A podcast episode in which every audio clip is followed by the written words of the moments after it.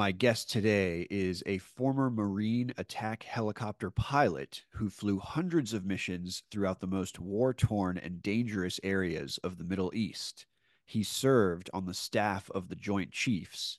He was an associate professor of national security strategy and policy at the National War College and was special advisor to the commander of U.S. forces in Afghanistan. His book is called Ghosts of Baghdad Colonel Eric Buer. Welcome to Can You Survive This podcast? Hey, thanks for having me. I appreciate it. Absolutely. So, um, let's jump right in. Can you tell the audience a little bit about um, your military history? Like, when did you get into the military and what inspired you to join? Can you tell us a little bit about that? Sure. So, I, uh, you know, I found the military kind of like most young men and women do. Uh, in my case, I was a was a freshman in college and I was just thinking about what I wanted to kind of do already. Not that college anywhere close to being over. So I walked into a recruiter's office and uh, and found my way into a Marine. And uh, those those silver tongued devils have a way of uh, telling you they can promise you everything. But actually, I learned a lot. And he talked to me about becoming an officer, talked to me about the ability to go fly and flight training. And so I signed up. And uh, you know, it was uh, it was a little of a culture shock for me. Uh, the Marine Corps does things a little bit different than than uh, you would expect, uh, but it was a great fit. It's a team organization. They're very they're they're, they're team focused, um, and so I got a chance to go to flight training, and then you know, time just kind of went by for me. So I graduated from college in 1988, you know, decades ago now. Um, but I served until uh, 2016 when I retired as an air group commander. Uh, but I loved it. I loved every minute of it. You know, you, people ask me what I miss. You know, do I miss flying the attack helicopters? And of course I do. I miss the challenge, but you miss people. You miss the sense of focus and sense of mission. Uh, you miss the camaraderie. Uh, you know, a lot of uh, a lot of shenanigans and a lot of you know a lot of fun times. So that's what I kind of miss the most. But yeah, it's uh, I didn't think I'd be in the Marine Corps this long or or, or that long. Uh, but uh, you know, just challenges kept coming, and I kept kind of accepting them. And then time time kind of goes by, and then at some point in your life, you got to step off and uh, you got to off ramp and, and, and find the next career. So, how did you end up becoming an attack helicopter pilot? So, when you go to flight training, uh, you know, you're the Navy trains, uh, you know, all Navy pilots, Coast Guard, Marine Corps pilots, along with a bunch of internationals. And so, um, it's the needs of the service. So, when I I got through the, the initial stages of flight training, they say, "Hey, um, we need helicopter pilots." So, I'm great. And then uh, the next stage of training, you go through and you work as hard as you possibly can.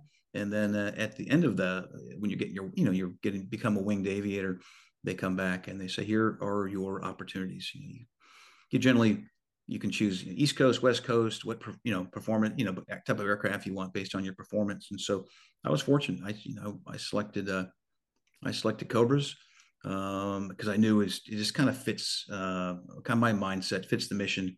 Um, you support Marines on the ground, and you're we all support Marines on the ground. That's our focus, but I can do it in a way that really no one else can. And so that's what I found really unique uh, and challenging about uh, wanting to fly attack helicopters.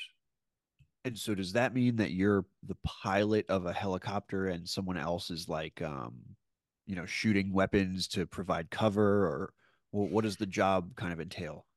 Yeah, so you there's two pilots in uh, in in all attack helicopters uh, normally. So you know Apaches, the Cobras, those are two U.S. attack helicopters.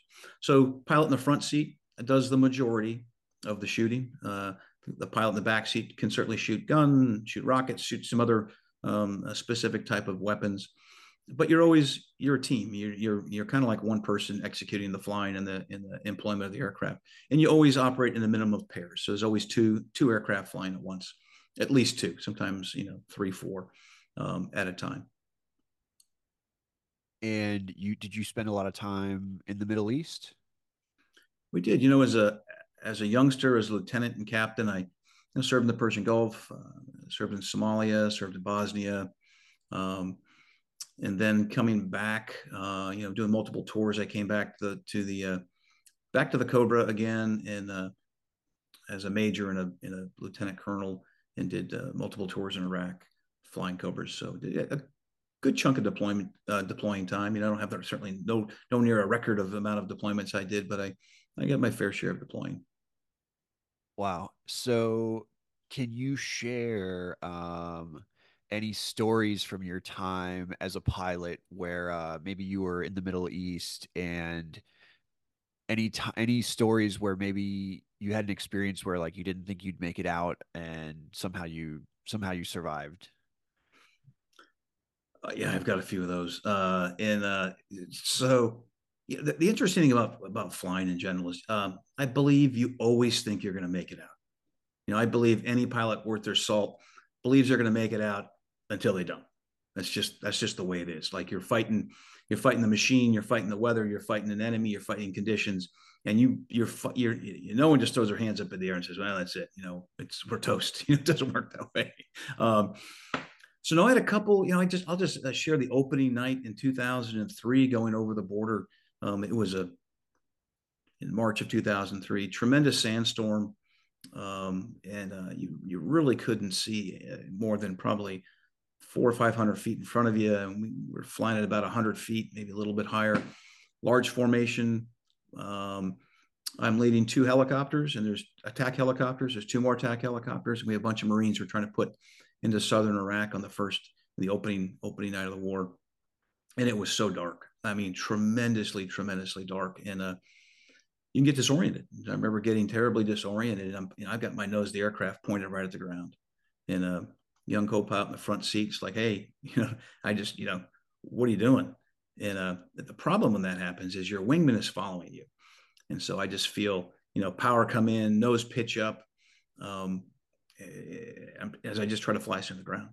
Um, and so you didn't really have time to think about that as I try to, you know, put us both there um, and we roll onto a target and you roll onto an active target and then there's there's an enemy there. There's a thinking agile enemy and you got to quickly clear your brain of that and refocus. And then remember that it's you know it's not about me. It's about those marines we're trying to put on the ground. It's about an enemy force that's trying to do harm to us and to them. And so you really have to um, again we talk about compartmentalizing what we're doing but compartmentalize it. So it didn't sound as dangerous right now but the the, the entire flight was was that way. The entire flight was every single person there really struggling to maintain awareness, flying in a sandstorm. And I remember when we landed, um, the mission wasn't as successful as we wanted, and planners on the ground were debating whether we were going to go uh, again. And I could tell all of us just you could look in each other's eyes and say, "Yeah, we go back out. We're not going to make. We're just not going to come back. Like we just we've never flown those conditions ever again. By hook or by crook, we got back. Um, it, some didn't. Tragically, some didn't that night. Um, so that was that was really my wake up call. You know, I certainly had other events where uh, where the enemy gets a real active vote with me, um, and they they voted often, as we'd say. Uh, but this one was really the, the, kind of the most. It was kind of a pinnacle event early on where you realize this this type of flying is going to be like flying you've never done before. Our bodies come in different shapes and sizes, so doesn't it make sense that our weight loss plans should too? That's the beauty of Noom. They build a personal plan that factors in dietary restrictions, medical issues, and other personal needs so your plan works for you. Noom doesn't restrict or shame when you want to treat yourself. Their flexible program focuses on progress instead of perfection. You don't have to give up carbs or anything. And with their daily lessons, you can learn something new about your food choices every day. After just a few days of using the app, I learned how to recognize cues for overeating and how to choose the right foods to feel full. Stay focused on what's important to you with Noom's psychology and biology based approach. Sign up for your trial today at Noom.com. That's N O O M. Dot com and check out Noom's first ever cookbook, The Noom Kitchen, for a hundred healthy and delicious recipes to promote better living. Available to buy now wherever books are sold.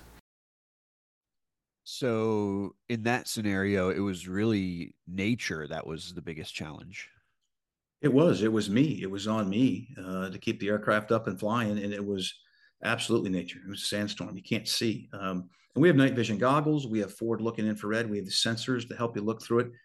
But uh, night vision goggles can't see through a sandstorm, um, and it mutes all the light. Um, and so normally, and it was a no moon night, so you count on the moon to give your night vision a little bit of extra illumination, and you count on stars if there's no illumination. Uh, we had really none, so it was super dark, super hard to see, super hard to keep yourself aware. Um, but it was my job to it my job to do it. And uh, in that case, I, I, I was you know I gave myself a, a D. I didn't fail, but I was about as close as you could get. Wow. Yeah, I I can't imagine trying to I mean, when I'm driving a car and I can't, if it's like stormy and I can't see, I'm like, oh man, what am I going to do? So I can't imagine adding in the factor of being in the air and then also being in a war zone. Um, but yeah, so I guess if you can't see, are you just relying on the the stars and the technology in the aircraft, and that's about it? Yeah. So in that in that scenario, you're you're flying your instruments. So you we have a heads up display in, in a Cobra, which gives you all your primary flight instruments. So you, you trust your instruments to keep you, you know, on a steady altitude, steady airspeed, steady course. Um, but you're also trying to follow a lead. You're looking for other aircraft. You're looking for an enemy. So you got a lot going on, trying to scan all these things at once. And if, if you're not paying attention, um, it can bite you. It can bite you real quick because you get you get spatially. We call it spatially disoriented. Like there's there's no ground reference, so makes that a little bit harder. Yeah, and so this may be a dumb question, but like your your instruments in the helicopter, if you were coming up on like a large hill or a mountain or a sudden change in like the elevation of the terrain, then your instruments would tell you that hopefully in time. No, no, no, no. It's it's right. So we have what's called a radar altimeter. It tells you exactly how high you are above the ground, but it only tells you where you've been right? So, so, yeah, so they have some aircraft have what's called terrain following and terrain avoidance radar. Uh, like the B1 has that. Uh, so very some of the more sophisticated platforms have terrain following radar. Uh, we don't have a radar in, in in this attack helicopter. So you're counting on your your pre-flight preparation. You're counting on knowing the route you're flying. Um, you're counting on knowing where all your uh, man-made obstacles are and natural obstacles are. So it's really incumbent upon the pilots uh, in their pre-flight planning to, to be aware of that. Okay, I got it. So you're doing a lot of pre-preparation to understand, okay, this is my route, and then this is where there's maybe a mountain over here, or a hill over here, or a building over here. So you know ahead of time what what might be coming. Absolutely, I, I would say, particularly for well, initially for flying combat missions, you, your your preparation could have been days and days and days. In the brief, you know, normally it's about a two-hour brief, and in our case, we can fly for about two hours. Then you come back and you debrief it for as long as you need to to capture all your lessons learned, and then uh, you know, wash, rinse, repeat. You know as it goes, and you, you, you try to get better on each each evolution. Uh, you try to learn the things that are important to brief, not to brief. In each each environment you fly in has its own specific challenges. Like there's certain things we just didn't worry ourselves with um, there. But then, you know, early on, weather, no moon, uh, and of course, we spent the majority of our time worrying about a pretty pretty agile enemy. Yeah, I that reminds me. I remember the story um, when they got Bin Laden. Didn't they train? like the the because the walls were different than what they trained like didn't didn't one of the helicopters actually crash land in that mission it did you know that's a really uh you know that's a uh, such a classified mission but i know the uh the army were putting in the the, special operators in a uh, highly modified blackhawk h60 that had some um, you, know, you build angles and so it has a lower radar cross you know radar can see helicopters but has a lower radar cross section probably had ways to suppress the motors. I and I think just by co- happenstance, it it had a malfunction. I don't think the pilots, these pilots who were flying them, are um, they're from the 160th Special Operation Aviation Regiment in the Army. Um, the best pilots in the world. I mean, I'd love to say I was, you know, could fly at their level. Those are the best helicopter pilots in the world. And uh, I think it was a malfunction in that aircraft, and they, you know, ended up crashing in the in the, uh, in, in whatever you call it, that courtyard, and they had to destroy it in, uh, in place there. But yeah, I've looked for that story. You know, I'm waiting to hear more about the helicopter, and I, you know, it's one of those you don't really hear more about it because we all we like we like we like cool things, and uh, that was a pretty pretty interesting part of that mission. Yeah, we had many years ago on the podcast, we had Rob O'Neill on, and he talked mm-hmm. about that mission. Um, and he mentioned that the helicopter pilot actually saved their life because of how you know, he had to crash land it in a way that didn't just, just completely destroy everything, but it was some sort of crash landing, I believe. Yeah, I think you're right. Um, but like I said, those those 160th pilots, I mean, they're they're the best helicopter pilots in the world. They simply are. You know. Yeah. And is it true that they have to destroy it once it's if if you if you can't if it's broken and you can't get it out of there, you actually have to destroy it so that like none of the technology can be stolen? Is do you do you know anything about that? I don't know about that specific case, but certainly in the past we've had aircraft that have gone down and they'll uh, they'll find a way to they'll find a way to bring demo teams in, or if they have to, they'll bring in fixed wing aircraft and they'll bomb it. So because uh, you got classified radios on there, you have other classified equipment, and you have technology like real technology that whether it's anti missile, uh, anti radar missile, anti heat seeking missile, other technologies just don't want uh, uh, any enemy to have easy access to. Yeah, got you, got you. So, uh, how long were you in the Middle East? Uh, so in this case, the war I did three tours uh, in Iraq. I did the uh, tour in 2003, uh, then came back again uh, up in the Sunni Triangle in 2004, and then went back there again in 2005. Got you, got you. And and what were you doing after you were in the Middle East? You were in the military for several more years. What were you doing after that? So, kind of a natural progression uh, in in my case in, in our in my services. I left in I left command as a lieutenant colonel in 2006. We got home from Iraq, and then I went off to the War College, and that's um, a natural progression. Um, you go to the War College, you spend a year. Um, in, in, my case, it was a fantastic year.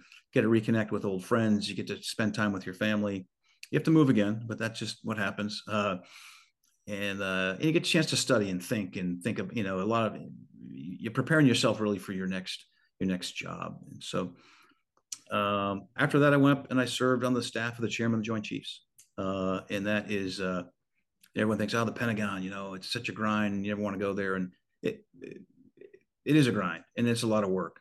But uh, again, the people you work, I, you know, you get to work with some amazing people, and so you have access to see the, the chairman of the Joint Chiefs, right? You, you know, all the service chiefs are in the building and get a chance to interact with them. For me, at a pretty at a lower level, but you, you get to see how they work with their staffs.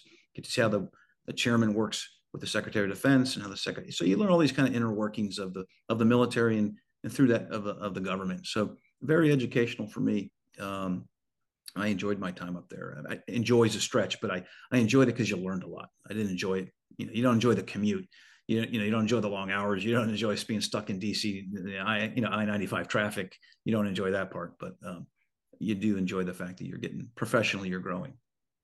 Yeah. Uh, what kind of stuff? Uh, I'm sure a lot of this is probably confidential, but can you share like what kind of stuff were you learning when you were there? You really learn everything. I mean, so I, I was in a very specific directorate, um, and, and my work was uh, really NATO focused. So it was really NATO focused with the alliance, um, how we can work better and more align our capabilities. And so I got to do a fair amount of travel to NATO countries um, and, and, work with them. But you learn everything, how the intelligence uh, is gathered and, and worked. You, you, understand better operations, how all the military services are synced, um, and then how the combatant commanders, you know, which all over the geographic combatant commanders use the forces, you learn about the logistics and the communications and the acquisition sides of it. So you get a taste of everything. Um, but where I worked, I was really focused on um, how we improve our relationships, how we improve the doctrine, the training uh, with our with within our allies, particularly in NATO. This is another question that I don't know if you'll be allowed to answer, but as mm-hmm. far as like how we gather intelligence and that kind of thing, are is our government like ability just way more advanced than like what the average person would assume?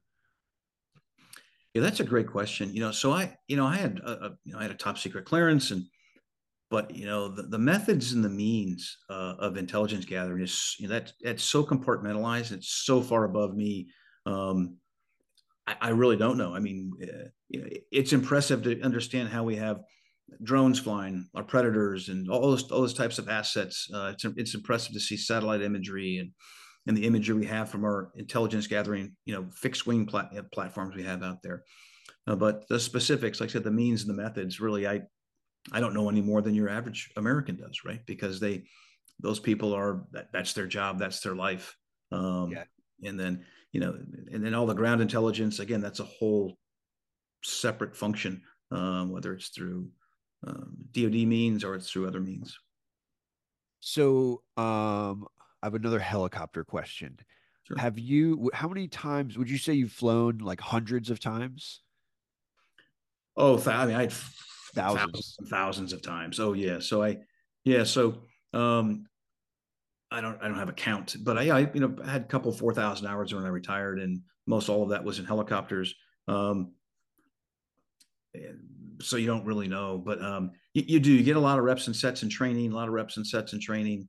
Um, but you know, the really the I tell people it's like it's like two separate careers you have. There's your there's your administrative flying, all the building blocks. You learn how to navigate and communicate and shoot.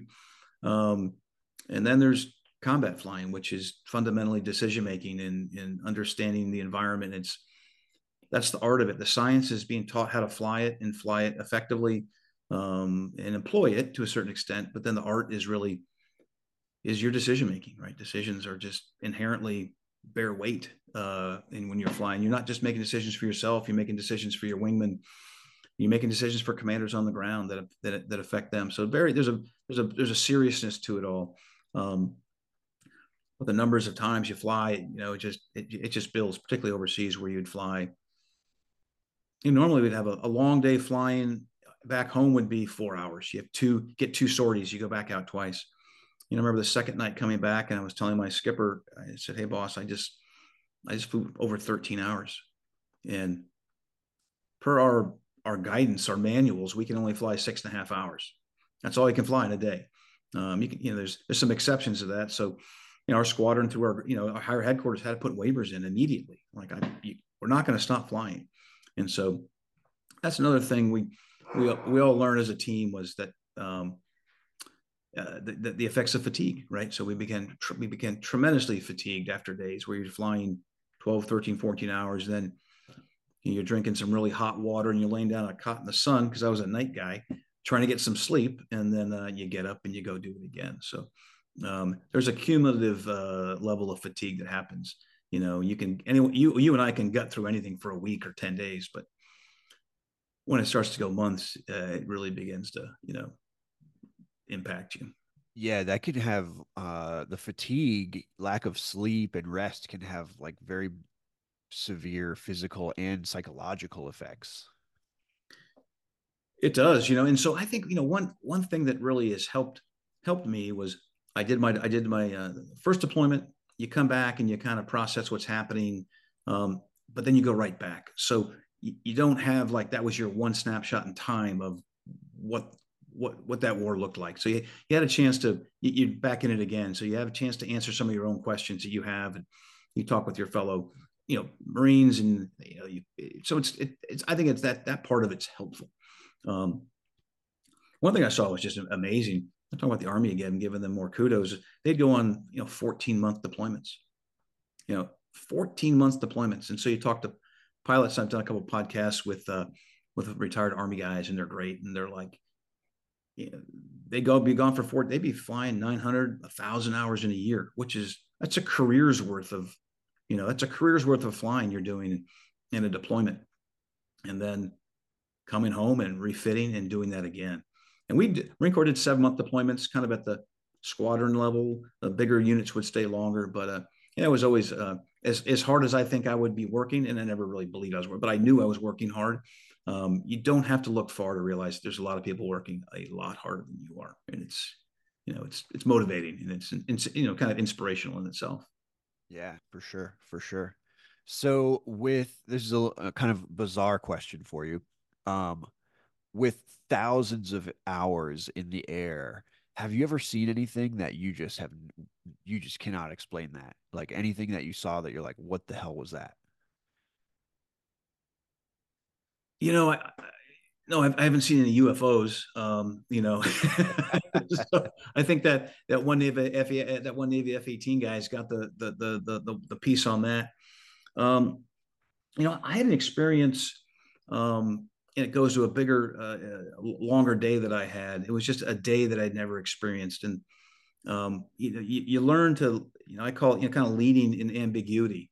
um, and it's it's hard because you do so many t- things for the first time, right? And there's no playbook for it. There's no manual to teach you how to do it. This is kind of what I was talking about, where you you know just you just have to learn and you don't give up and you keep flying. I'd flown in.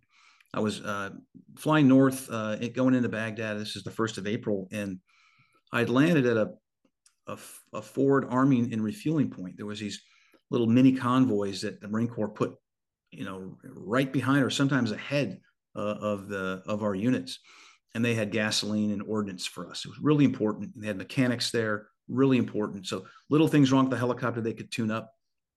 And I landed this one place, and it was chalky. We are the first people to land there. Chalky, chalky dust, and you really couldn't see anything. And both my wingman and I land, and and uh, we're getting ready to take off. And my wingman says, "Hey, I'm uh, I can't start my number two engine. We normally shut one engine down. We're putting gas in."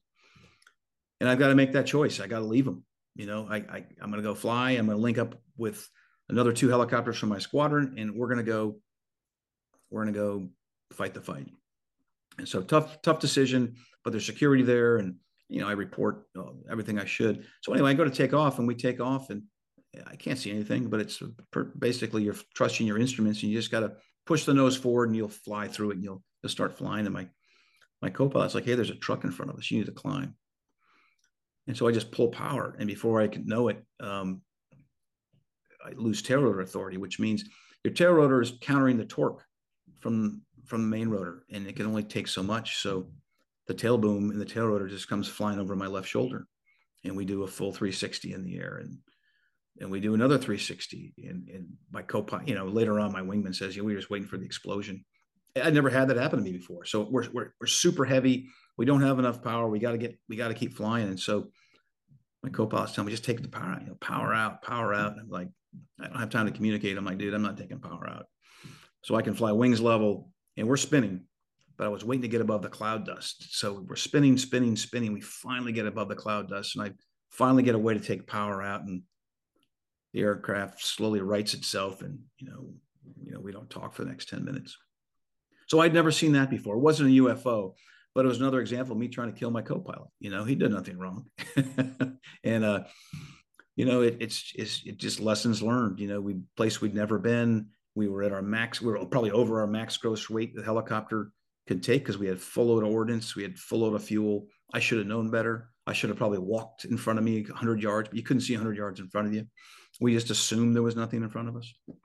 So, yeah, that's that's uh, that's as close as I get. I'll get to a UFO, I think.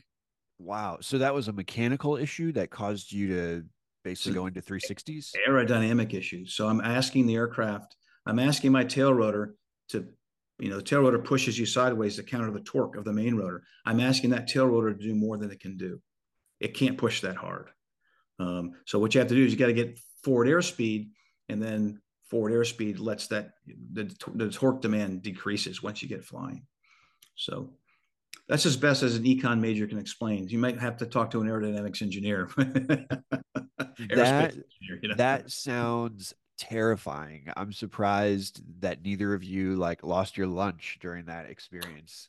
We uh yeah, you know, we didn't have time. I mean, I just say it like we're we uh, we we flew over and uh, you know it, it was a crazy night. We flew over to meet up with my my executive officer at the time. We found where they were, and as we landed, we got mortared uh, you know, Marines are getting wounded, and it just it was a long, long night. Um, but you know, we just uh, you know we persevered and we just pressed through that one. And so, okay, so I during the 360 situation, he said there was a truck ahead of you that you had to avoid. What what was that?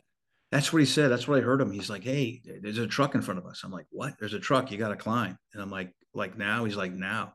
Because normally, if you just, I just push the nose over, it's like an aircraft taking off. get enough speed, you'll we call it translational lift. You'll helicopter almost acts like an aircraft. You know, the, the rotor acts like a wing, and you take off. I just didn't have enough speed, and he I had to climb now, so I just pulled power, and I pulled more power than the tail rotor could counter, and so you spin. The main so rotor, you were the main rotor gets you spinning.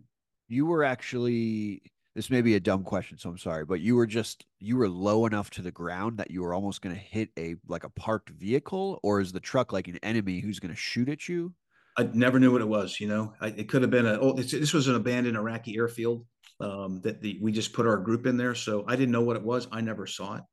Um, I just knew there's an obstacle in front of me I didn't want to smash into. So, yeah, we spun and spun until probably got to 50, maybe 75 feet, and we got above the cloud dust, the, or the, the, the, you know the cloud that was created by all the dust.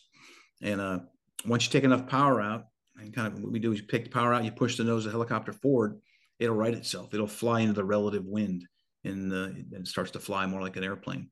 Um, yeah, that was sporty. It was, you know, event number two. You know, me, salty major trying to kill a young captain. You know, and uh, but uh, you learn from it. You just, you know, nothing you can do about it. You know, didn't mean to do it.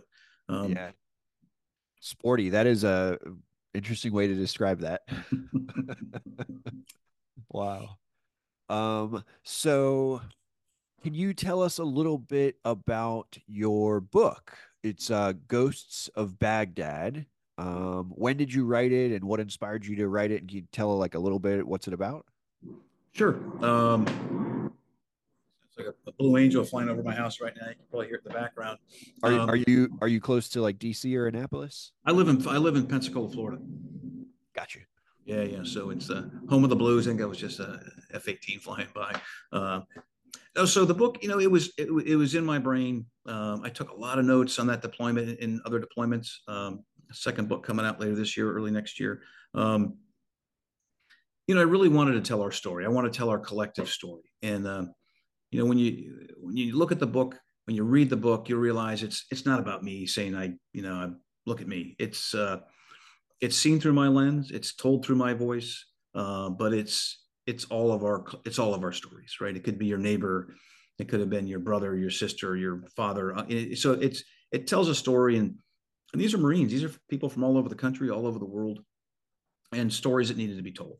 Um, so that was my motivation. And selfishly, what I liked was I got a chance to reconnect with old friends, whether it was an old, uh, you know, retired colonel, general, sergeant. Uh, it was just great reconnecting with them, and it was also amazing to understand their perspectives of things, um, what they saw and what I saw, and uh, and I took those into account. But you know, it's interesting. I can only I can only tell a story about what I see, and so you know, it, there's a lot of motivations. I think you know, again, it's it's a story that needs to be told. It doesn't need to be a story that's told in 25 more years in some lionized version of the past, right? It's it's what happened to this generation of aviators, right? It's not another I, I, love them. I love all the good, you know, good Spielberg movies on Second World War and you know Tom Hanks. Those are they're they're legendary. Um, but um, this is real. These these people are your neighbors now. These you know these are young men and women that were asked to do incredible things. Um, it, it's almost hard sometimes to put yourself back into a post 9/11 world. It's 18 months after 9/11. Uh, views were dramatically different about what we think is right and what in hindsight people think is right and wrong. And that's for historians to debate and you know those and you know live in the social sciences to debate. That's not to me. Um, but i was proud to write it. You know i was proud to re- represent a generation to write it and tell our collective story. Um, and it lets you i think for most readers it lets you step into a place you've never been before uh, you open the door take a step into a attack helicopter you close the canopy and you get to see it for what it is and like i said I don't. It's unvarnished. I'm, you know, I, I'm a, I'm, I'm the most flawed character in the book, and it's me telling me exactly, telling you exactly what happened, right? So, trying to kill myself, my wingman on the opening night, you know, just because I'm not good enough at the time. I just got to get better. Um, and yeah, Ghosts of Baghdad, right? I, so I, I, we'd all seen ghosts, right? I talk about, you know, and when you're a kid, what makes you sprint home from your neighbor's house at night? You don't know something's out there. You just don't know what it is. You know it's going to get you, and you got to run. and so, as time went on, these these events began to unfold. I, I I would tell you honestly, I started to get that feeling. I started to get a feeling of dread, um, sinking feeling, kind of like a you know like a like a you know blanket on you. Um, and, I felt like someone was chasing us, and uh, there's nothing you can do about it. It's irrational, um, and you just you fight through it, and you try to compartmentalize and Ghost gets a vote, and you know we we lose more aircraft, right? We'd still lose more aircraft, more people would be killed, and it's it's a real living and breathing uh, breathing thing out there. That's in my mind best describes um, you know what we went through collectively. So Um, yeah, it's less than 30 days. You know, you strap in, and then uh, you know the book ends, and we we're we're up in uh, Saddam's hometown of Tikrit, um, which is the, the, one the top corner, the northeast corner of the Sunni Triangle, as they would become known. So, yeah, that was my motivation for writing it. That's my perspective on it, um, and that's uh, what I think. Uh, hopefully, tells a tells a compelling story. So is it is it it's your true story? It's about you. It's not a fiction, right? It's yours. Is it like a It's collection? memoir, Yeah, It's your memoir. abs- Okay. absolutely So- right. So, yep. Does Um, it this take- book, yep, does it ahead. take does it take the reader through like various missions that you did sort of uh in the early 2000s in the Middle East? it it it takes you from the opening night of Operation Iraqi Freedom One to what I thought was the last night of real fighting, which is the second week of April, um, when we had already gone through Baghdad and we're up in Tikrit. And so takes you from the opening night, and I close it off pretty much um, 23 days later. Oh wow.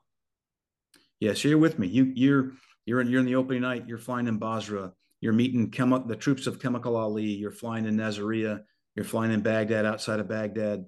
Um, you're getting to meet guys on the ground, friends of mine that I you know met that were in tanks, light armored vehicles. They were infantry officers. You get a little their perspective of what we were doing for them, or in some cases not doing for them. And so that's it. It's it's. I try to I try to inform the reader without being um, distracting, right? So certain things I thought were important. Um, that's you know, you read a not comparing myself to any of these people clearly.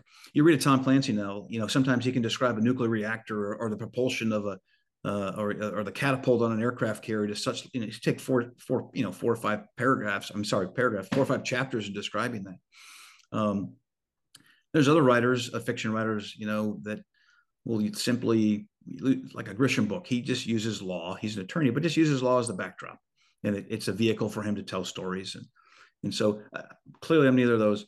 But what I wanted to do was be able to inform the reader, let them know this is what type of ship we we're on, this is how we were configured, this is kind of how daily operations happen on a ship. And very briefly, um, what is a Hellfire missile? What guides it? You know, what is a 20 millimeter gun? What's an M1A1 tank? Within reason, right? So without being distracting, but keep the story pressing. So when they leave, they I've not only taken them on a journey, but they've they have an understanding of you know, hey, this is what a Marine Corps does. This is what this is what a Marine Corps does for our country. That must have been a very intense 23 days. Um, I'm curious, did the did those 23 days feel like forever? Did it feel like a year? Yeah, that is a great question. Um, in some ways, it did. There was, um, you know, it, it, it, snapped you into a new normal so quickly. Um, and there was no. I talk about expectations. I sometimes talk to folks like for us, expectations uh, are the kryptonite to any aviator. You know, expectations mean we have we've thought through how this event or this flight or this single mission will end, and that's just so dangerous. It's a it's a level of complacency which is just deadly. And so every day was new. Every day was different. We try to manage, um, you know, any expectations what was happening. Um, but it, unlike further tours that I would do there, what made it, I think, added stress to everyone was uh, there was no end in sight. Right. So future ones, you show up, you and I show up, and it's like, hey, great, we're coming. We're going to be there for six months, seven months, whatever it's going to be. We have a start date, we have an end date. You and I can mark, start marking calendar days right? It's just good. People do that. We had no clue. Um, and then after we went to the southern town of Nasiriyah, I mean, boy, you know, the army went in first. That was the famous Jessica Lynch um, convoy, the 507th Maintenance Company, and they got turned around and they got ambushed. We sent Marines in there and they got ambushed, and we're like, oh, this is this is a different war than we thought it was going to be. Um, and so that that's when we all, and a big sandstorm hits. There's all these little uh, setbacks that we just had to keep overcoming and overcoming, and we just were waiting for the next one to happen. So, you know, what way that again make it a little more stressful than you know further deployments was just not knowing when it was going to end. You know, not you just never know what the next day is. There's no mature battle space you're operating in. Every day is a brand new day for you. I um I like to collect quotes from my guests, and mm. you you said a really good one. That's complacency is deadly. I think that's I think it's really good. I'm going to put that in the book. um, so you mentioned that you, you said that this war is different than we thought. Can you expand on that a little bit? Like how how did how was it expected to be versus like what was different than what what people thought it was going to be? Yeah, so from from my cockpit, you know, we'd been briefed um, before we even went over the first night. There was uh, there was thousands of you know air to air uh, AAA you know anti aircraft artillery fire. There was thousands of missiles being shot, radar emitters flying. Um, and we put putting our gas masks on. We're running into into these tunnels just right right south of the Iraqi border as they shot ballistic missiles from the you know from Iraq down, trying to hit our ships and our bases.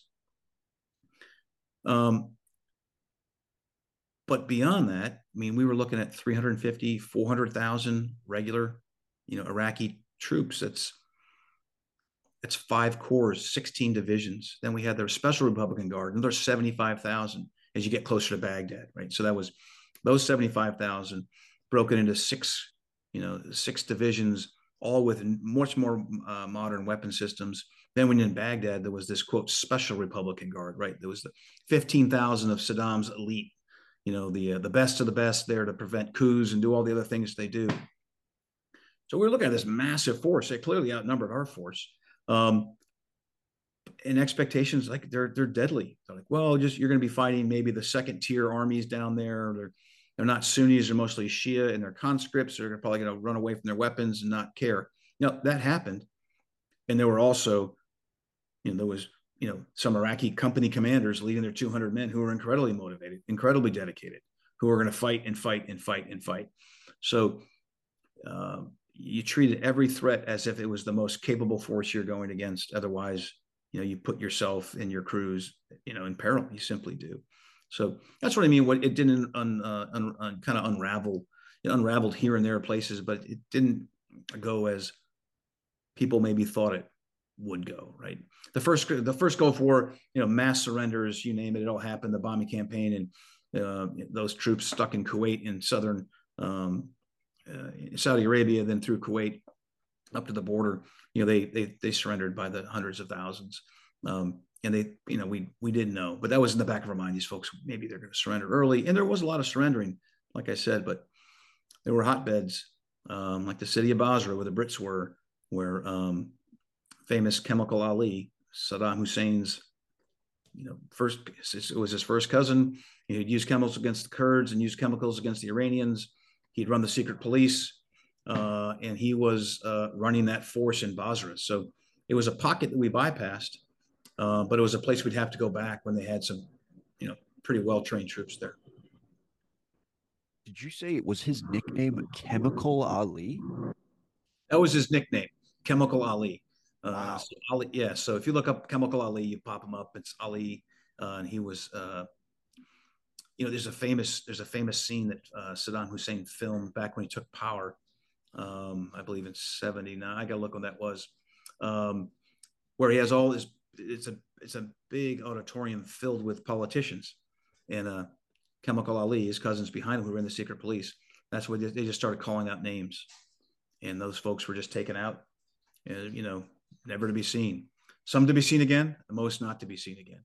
It's all part of you know, it's dictator handbook 101 right so it's the, the, the, the absolute you know the, the, threats of being um, uh, you know whacked by your leader you know so.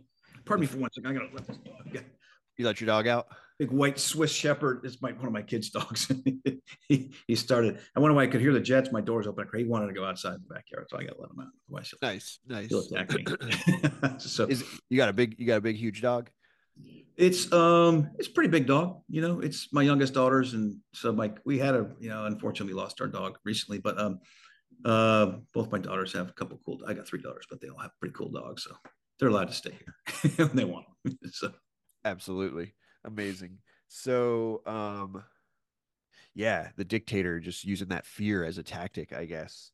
Um so coming up closer to like today or modern modern day, you know, post 9/11 was a long time ago and you know, it's interesting that you mentioned how we there was even like a different mindset back then because sometimes I watch like even like old TV episodes from like, you know, early 2000s and you can I can at least really get a sense of how people's mindset was really different. Um, but I guess we'll see what the historians say about it.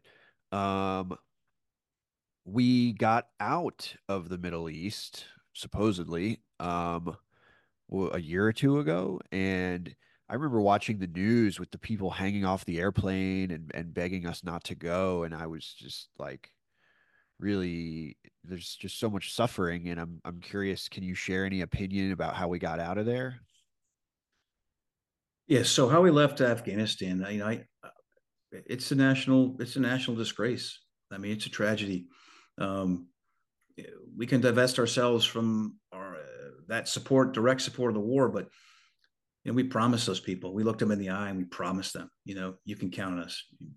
We promised you, right? Your daughters will actually get to leave the house. They can. Your daughters will actually be educated.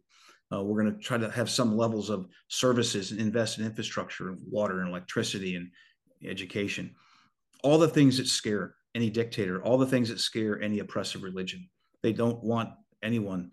That's what they, you know. That's why they you whack lawyers, you whack teachers, uh, you, you suppress women, you, you suppress more than half your population. You write things into law that suppresses them and uh, any chance for them to grow.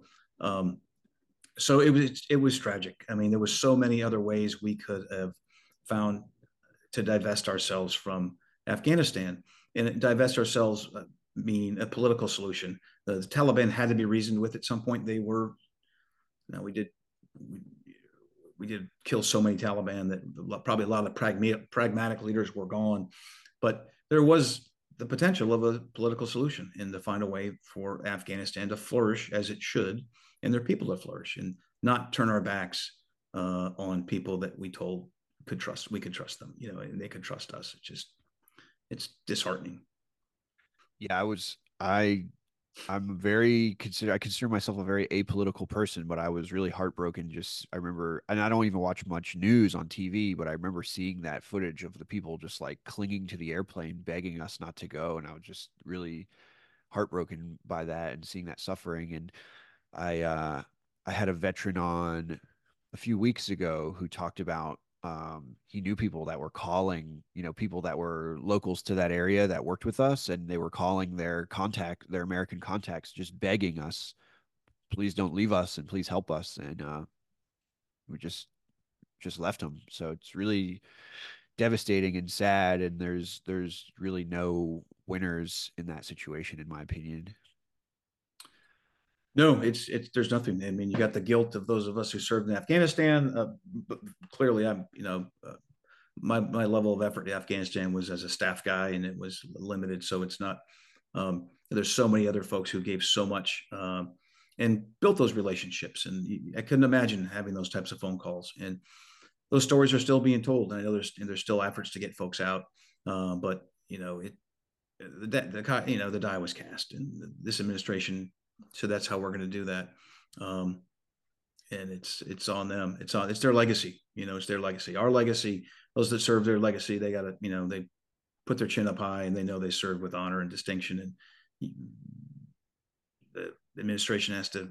That's going to be their legacy uh, when it's written. So.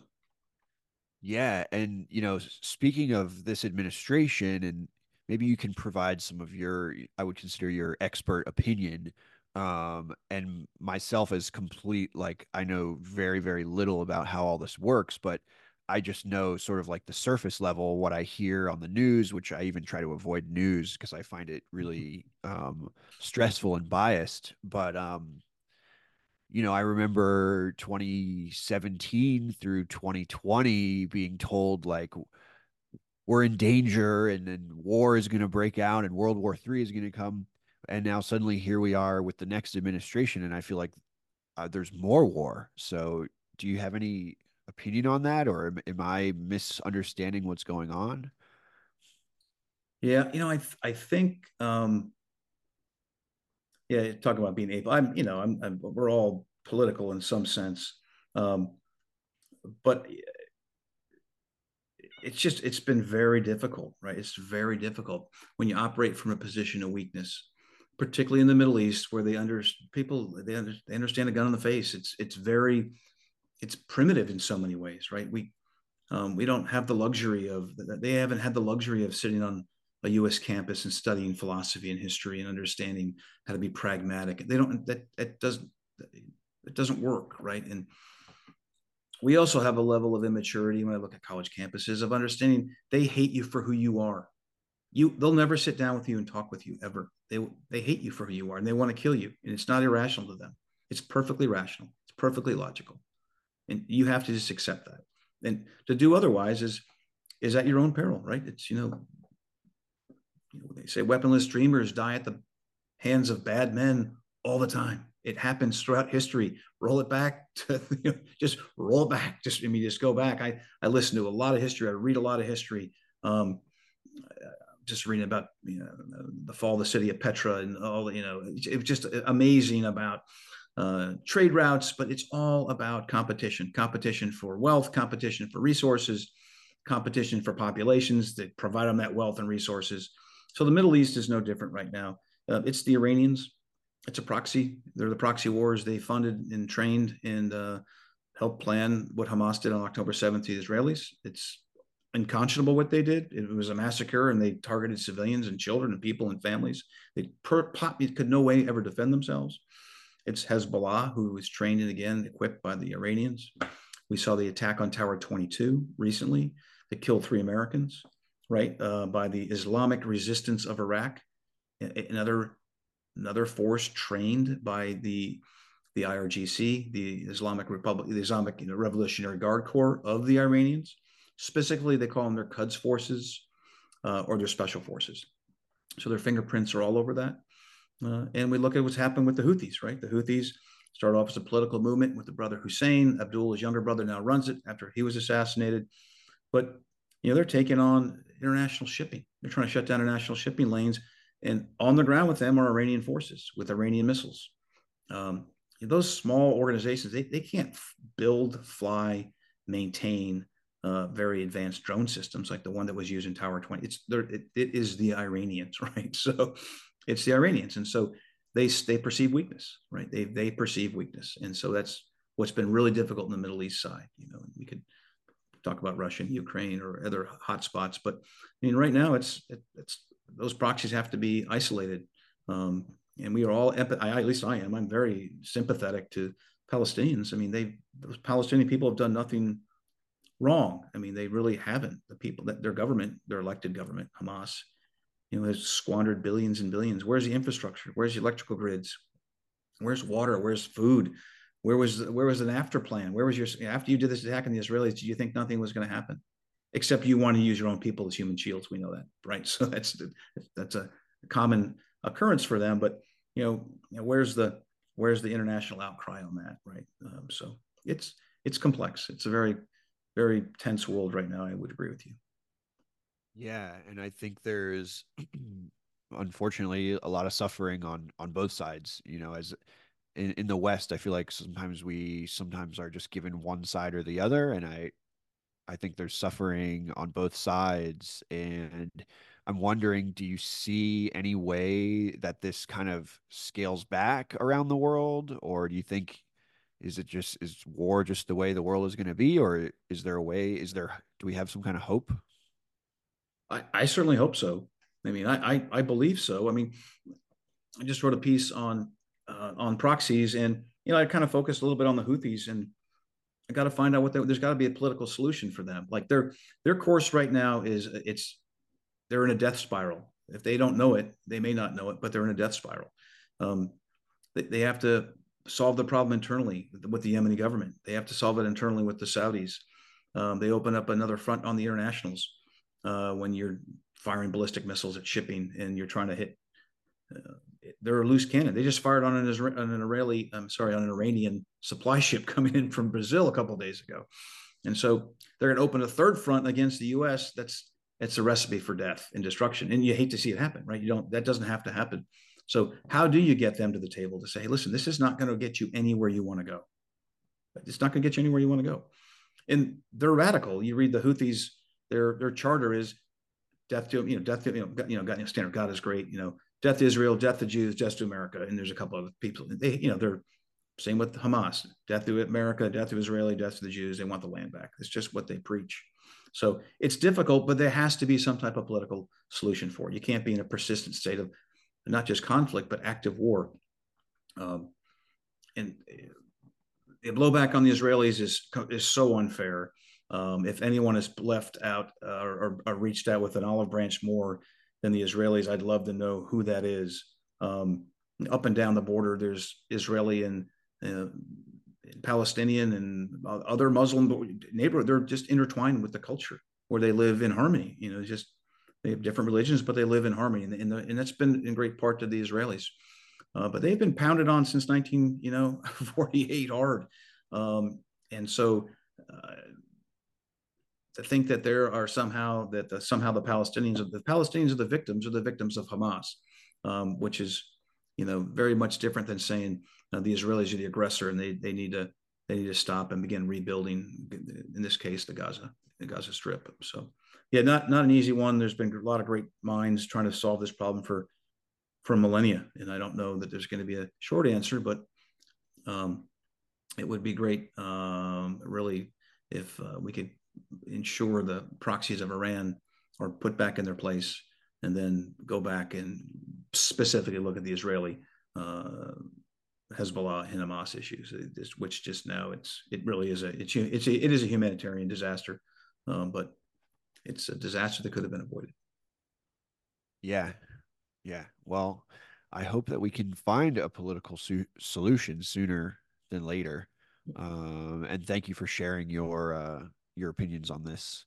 Um, so you mentioned we'll change change we'll pivot a little bit you mentioned you're working on another book um can you talk about a little bit about your next book or is that all kind of under wraps right now or? No so um right now we've got uh ghosts of baghdad has really been our focus. I'm trying to get that uh bubble wrapped and shipped uh um, shipped out west to the folks in uh, in hollywood to see what they can do with that for us. Um and get, then get me uh, a i'll have to i'll ask your people for a copy because i don't think i have one yet but i'm oh, out absolutely. here i'm out here in hollywood so we'll see what we can do. Oh 100% yeah i would love any help. I'm out in california uh, start next week uh, for some other work but um, yeah the next book is called devil in the triangle and it picks up uh, it picks up in the uh, summer or spring of 2004 um, when i go back uh, for my second tour um, and it's amazing how much has changed in a very short a period of time. Um, we're now flying out of uh, this small Iraqi air base called Al Taqaddum that's right in between the flashpoint cities of Fallujah and Ramadi. And only about a 20 minute flight uh, into Baghdad. And so it it uh, it picks up there and it'll it'll carry you carry you th- through that. And we've uh, you know we get some wins, we have some we have some tremendous losses from a very personal side of it. Um, and so kind of expand the aperture a little bit, um, uh, get to understand more, a little more of the culture um, of what I'm trying to get across. And then we'll do that for deployment in 2004 and, uh, and we'll wrap it up uh, after the deployment in 2005. So that'll be the last, uh, that'll be the last uh, memoir I'm going to write. And then uh, the plan is to, um, is to turn to some uh, some writing about my experiences in Afghanistan, really kind of from a novel side, but a historical based, and so that's that's the intent there. So yeah, got some plans, so we're trying to get through that.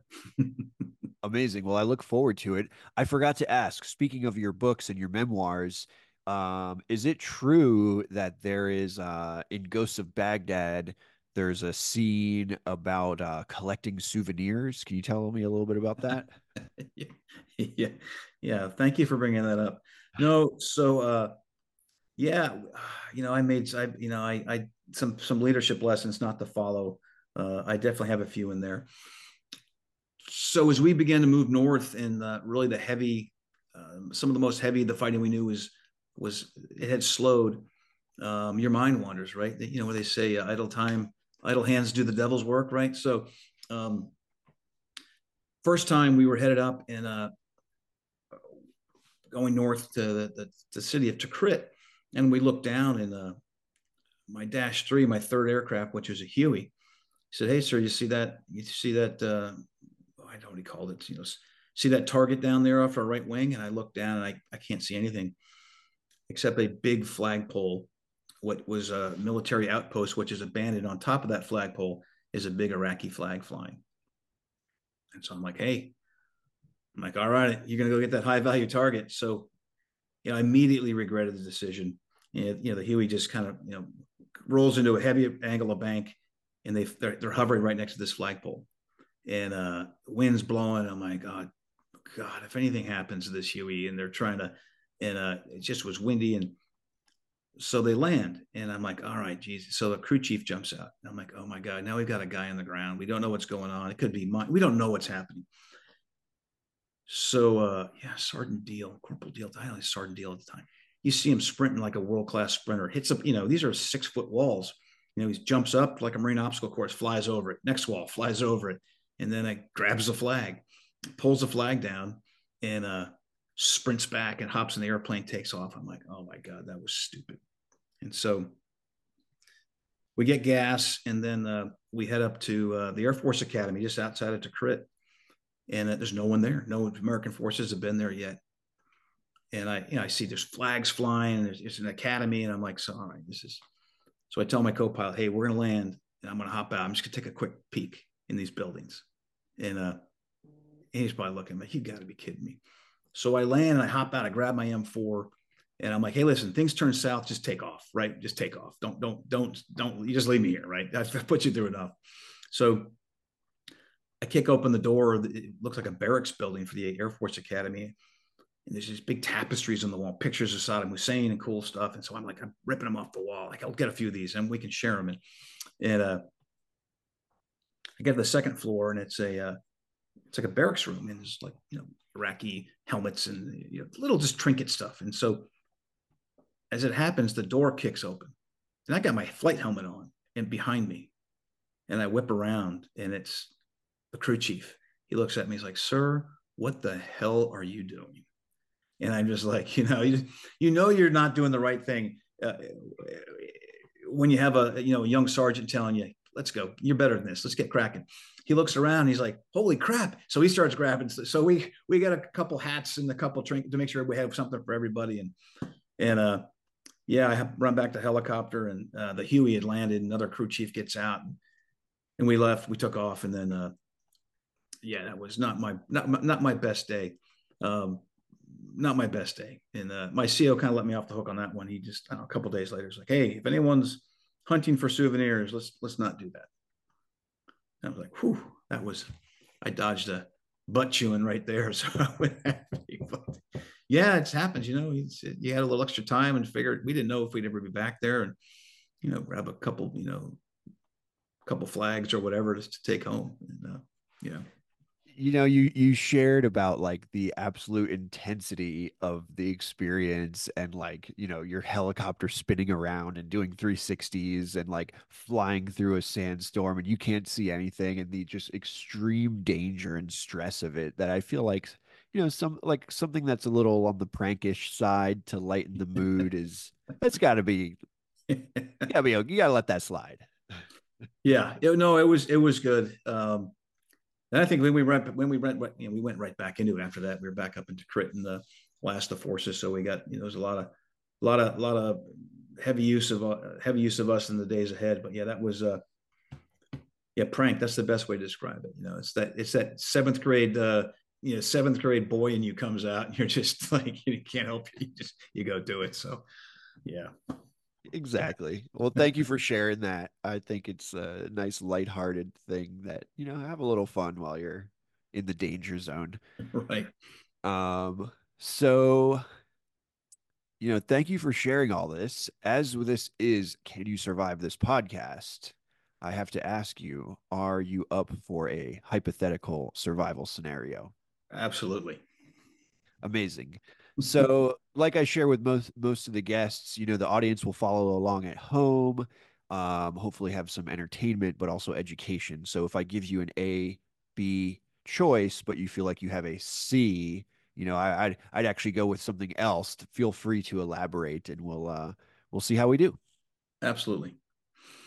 All right. So let me get my notes out. And all right, here we go. For this scenario, you are a lone soldier who's been separated from your unit during a mission in a hostile city. Your radio is malfunctioning, and you have no way to connect to contact anyone for help. You must navigate the city and survive until you can find your way back to safety. First question Do you A, try to find a high vantage point to get your bearings, or B, stay put and wait for your unit to find you? Yeah, it's a good one. Um, you know, we would have so that's a good, yeah, you know, see, it all depends, right? So, yeah, so normally if I if I'm trapped, right, I'm in a unit, I'm, I'm with your scenario. They know where I was. They someone knows where I was last seen to account for. Uh, we hopefully we're a good unit and we had a accountability program or a rally point. If hey things go south when we get here, go back to here. Now, if that all fell through and they're gone and they just forgot about me, um, I am not waiting for anybody.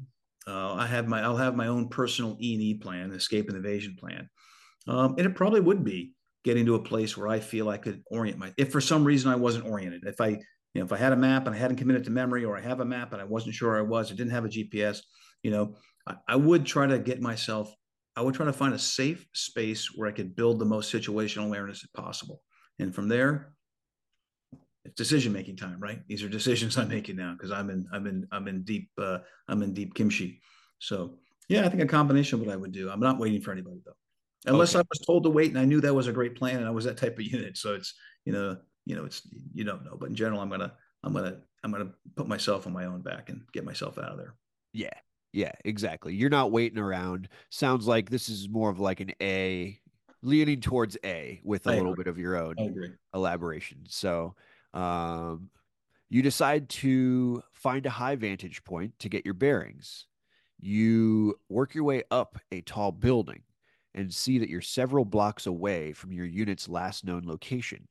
As you start to make your way towards them, you hear gunfire in the distance. Do you A, head towards the gunfire to investigate the situation, or B, stealthily make your way towards your team's location, avoiding any potential conflict? Yeah, that's good. Another good question. So, um, if I so gunfire is going to be so if we're the only unit, it would sound like it was a you know kind of a, a one unit type event. So if anyone's shooting anyone, that's usually that's our guys shooting at their guys or their guys shooting at our guys. Um, yeah, so if I could see, I would abs- I would absolutely take a look to see where it is. You look at uh, obvious avenues of approach. If I see another enemy, where would the enemy be coming from? We probably know that already where there are other bases and stations to reinforce from. I don't want to walk up onto a unit unarmed. If I'm, or if I'm armed, that's fine. A, a, a person of one. Um, I would go to the gunfire. That makes sense because that's most likely uh, as stealthily as I can. So it's probably a combination of each. Uh, I'm not in a dead sprint because I look like an American. I have American kit on. Depends where I am, um, and so I would stick out uh, American weapons, etc. So I do that as quickly as I could. But I, I think my best choice, number one, I want to go help them. I want to go help my unit out, and they're the ones probably taking the fire. Uh, and number two, if it's not my unit, it'll be another unit that is allied to me in some way. That makes sense. And number three, I want to be there to help. You know, I'm, I'm there to help. That's my that's my day job. So don't want to don't want to miss the fight. Great, great answer. I like that. Um, okay, so you make your way towards the unit. And as you make your way through the streets, you come across a group of hostile fighters. Do you engage the hostiles in combat or circumnavigate the hostiles by finding an alternate route? You know, as a Marine, the essence of what we do on the ground is maneuver warfare, right? So you're looking for surfaces and gaps. So when I find a surface, that would be that that enemy unit. I'm going to attempt to bypass them. Doesn't make it so. My mission, if my mission now is to link up with my unit, I'm going to bypass them because that's my number one goal. If my mission is to E and E, get myself out of there, I'm going to bypass a strong point, look for weak points, uh, and try to find my unit. I think that makes sense without knowing more. So it's a little bit of a combination answer. Um, you know, I don't, I don't need to uh, sacrifice myself uh, for uh, in, in being hit by a squad of enemy that I could simply bypass if they're not doing anything right now. Report that enemy, you know, make it a better, you know, in theory, my mind thinks, hey, I can report where they are. I get around, link it with my unit. We can call in supporting arms, do other things. Vice me getting the random chance of, you know, maybe getting a couple bad guys and they're eventually going to get me with firepower. So, and I don't want to be dragged through the streets as a lone guy and be a propaganda tool either. So, yeah. All right. So, Long answer. I should just give you A and B next time. How about that? No, that actually it's better this way because it's kind of, you know, it's educating the audience as we go. So thank you for that. Thank you for the extra explanation. Sure. And so it's basically B, basically B. So you got that. You choose to circumnavigate the hostiles uh, and find an alternate route. Um, as you progress, you stumble upon a collapsed section of road obstructing your path. Do you A, cautiously navigate through the rubble, or B, go back the way you came? Um, yeah, another good question. So, you know, I don't know anything about the rubble, the, the pieces. I don't know the history of it, how long we've been in this town or city, uh, or or or by you know bypass places. Are they normally booby trapped? Am I looking at landmines or an IED of some sort? Um, I don't necessarily want to go back the way I came uh, because there's nothing. Back, we've determined there's nothing back there. There's no friendly forces, only enemy forces. So I think I'm, you know, I've I've had good luck so far. Um, I'm trusting myself. if, if I don't know what it looks like, but if I think I can get around it or navigate it, I'll probably get around it and navigate it. Very, very smart answer. Very smart. and you're you're foreshadowing what's to come because uh, you decide to navigate through the rubble, carefully making your way through the debris, and you suddenly trigger a hidden explosive device. Mm. So, do you A, quickly assess your injuries and administer first aid, or B, ignore the pain, press on, and allow adrenaline to drive you forward? I don't think A is even probably an option. Uh, I think adrenaline's pumping anyway. I don't think A. I don't think it's in any of our DNA. Um, it's not like it's a fight or flight piece. Unless I'm broken and I can't move, um, my brain says number one, I'm going to get out of the way and get to cover as quickly as I can and, the enemy may be thinking it was a dog or a cat or a goat or whatever it was that triggered it. And they, they come there, they don't see anybody. Yeah, it could have been a goat, who knows, or whatever it's going to be, or it got away, or maybe they don't expect to see anything. Um, I think adrenaline's going to carry the day anyway um, for a while. Um, but yeah, me sitting there in the open, um, putting on an ace bandage isn't going to do me any good. Now, if my if something's if it's traumatic and I can't move, then I you know try to get out of the way best I can. But it's tough one. Great. So you press on, and then you realize there are enemies closing in on your six. Do you A, crawl into a nearby sewer system, or B, hide in the rubble? Crawl into a sewer system, rubble. So sewer system, I don't want to go any place where I know I can't get out.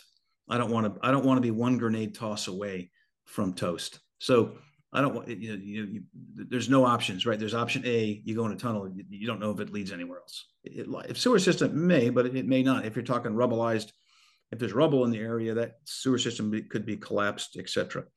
Um, I also don't want to drown in the sewer system that I don't know has another duct going somewhere. So I, I'd probably get rid of that. That option's probably out. Uh, hide in the rubble. You know, I would. My intent would be to probably circumnavigate behind the unit again. Um, potentially, if they're if they're the ones uh, going to the fight uh, to the sounds of the guns too, it's easier for me to follow them because they know where they're going. If they're going to go reinforce their own troops, and it probably gives me a little more situational awareness of where our guys are. If I could do that, right? If I'm not so badly injured, but plain old hiding, yeah, I don't like that. I don't. I don't like. I don't like being hunted. it's, it's no yeah. good for me. yeah. So you're going to navigate. You're kind of choosing. You're not going to the sewers, but you're not going to stay in the rubble either. You're going to nope. navigate out of there and try to maybe get behind them or find some kind of tactical route I, that you can take. Absolutely right. I'd probably get behind if if it looks to me like they're going to the fight. I'm going to try to get behind them or wait for them to pass and just shadow them the best I can. I'm not a ninja, you know, but I'd shadow them the best I possibly could. And if it seems like they're the ones that are going to the fight, so that's my best chance of finding my unit. Yeah, smart, smart. So you continue on and you head towards the next rendezvous point. Um, when you get there, you find your unit has already moved on to a different location. Do you A, head straight to the next rendezvous point, or B, rest and assess the situation? Uh, you know, I think it's I think it's see all the above, right? I think you know if it's a safe place and it was only known to us, so rendezvous points are usually you know it's safe. It wasn't compromised. I'm gonna I'm gonna take a knee for a minute. If I was injured, I'm gonna check myself out. I'm gonna think about you know I'm gonna think about where the next place is. If I know I can find rendezvous point A, I'm going to rendezvous point B as an alternate. I likely have a map with me. Um, I'd probably take some time to map out what I think is you know you know are there are there you know are there fields? Is it is it a is it a you know commercial area? Is it a downtown business area? Is it very urban? Is a little bit of urban sprawl that can let me through there? Is it more rural that i can get through there? So that would take a little bit of time to map my next trip. Um, not counting on my last successes but it seems like i've made it this far so i don't want to i don't want to blow it now. Excellent. Okay last question. All right. You Continue on to the next rendezvous point, and as you do, you come across a wounded civilian who needs medical attention. Do you A, ignore the civilian and continue towards the rendezvous point, or B, provide medical aid to the civilian?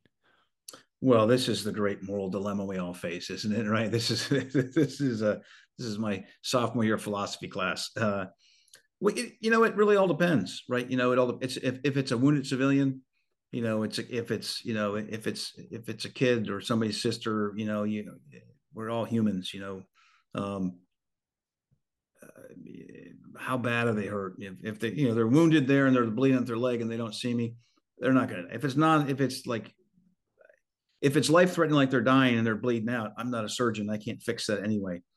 And their last words don't need to be screaming my name um, so yeah, it's it's not. Do I feel empathy? Absolutely. Am I am I sympathetic to any human? Of course I am. Um, I'd have to assess how badly you know injured they were, and, and if I could really do any help. Like, what could I do triage wise? Like, I give them a band aid and a drink of water, but that cost me a lot my life, and it didn't necessarily save theirs, or they didn't need that type of saving. They were to live anyway, and that's um, that's an unnecessary sacrifice. So difficult question. I get where you're trying to you know get there, but uh, it's I don't have the answer for that one. Somewhere in between. Yeah, that that's actually a great answer because on the last question, it's actually a A or B could be correct. You yeah. know, and and so well said. You know, you have to kind of deduce it if is am I going to be able to actually help or is this going to actually cost you your life and you never even were able to help him anyway is you have to assess that. So um well said. And so you continue on and you finally reach the rendezvous point. You meet up with your unit, and together you're able to call for extraction and make it to safety back to base. Congratulations. You have survived this podcast. Very cool. Thank you. yeah. Thank, thanks for playing along. Oh, um, yeah. And thanks so much for coming on. Uh, really, some really very amazing insights. Um, I would love to have you back sometime, you know, when maybe when your next book comes out. Sure. Yeah, um, absolutely. Um, but in the meantime, where can people find you? Where can people find your book? The book is Ghosts of Baghdad. Uh, but where can people find you if they want more info or anything like that? Yeah, great. So it's it's tough. It's uh, ericbuer.com is my website. And uh, on there, you can order books. You can order them through my publisher, Ballast, and I'll sign, happy to sign them for you. Um, you can order them through. There's links to Amazon and Barnes and Noble, uh, but you get books, the book anywhere you want to get your books. Uh, you know, it's available in hardcover through you know Target and Ballast and Amazon, and it's also on Kindle. It's on Audible. Kent Lutt does a great Audible version of it. Uh, you can get it on Audible, and so it's op- it's really open to anywhere you want you find your best books. But if you want to know more about what I'm doing, um, I'll have this podcast on when it finally whenever it comes out. I'll put it on. Uh, you can hit my uh, my website, look in the media pages, uh, see interviews, see articles I write, stay in touch however you like. Fantastic. EricBuer.com. That's it. And the book is Ghosts of Baghdad. And yeah, thanks again for coming on. And bye, everyone.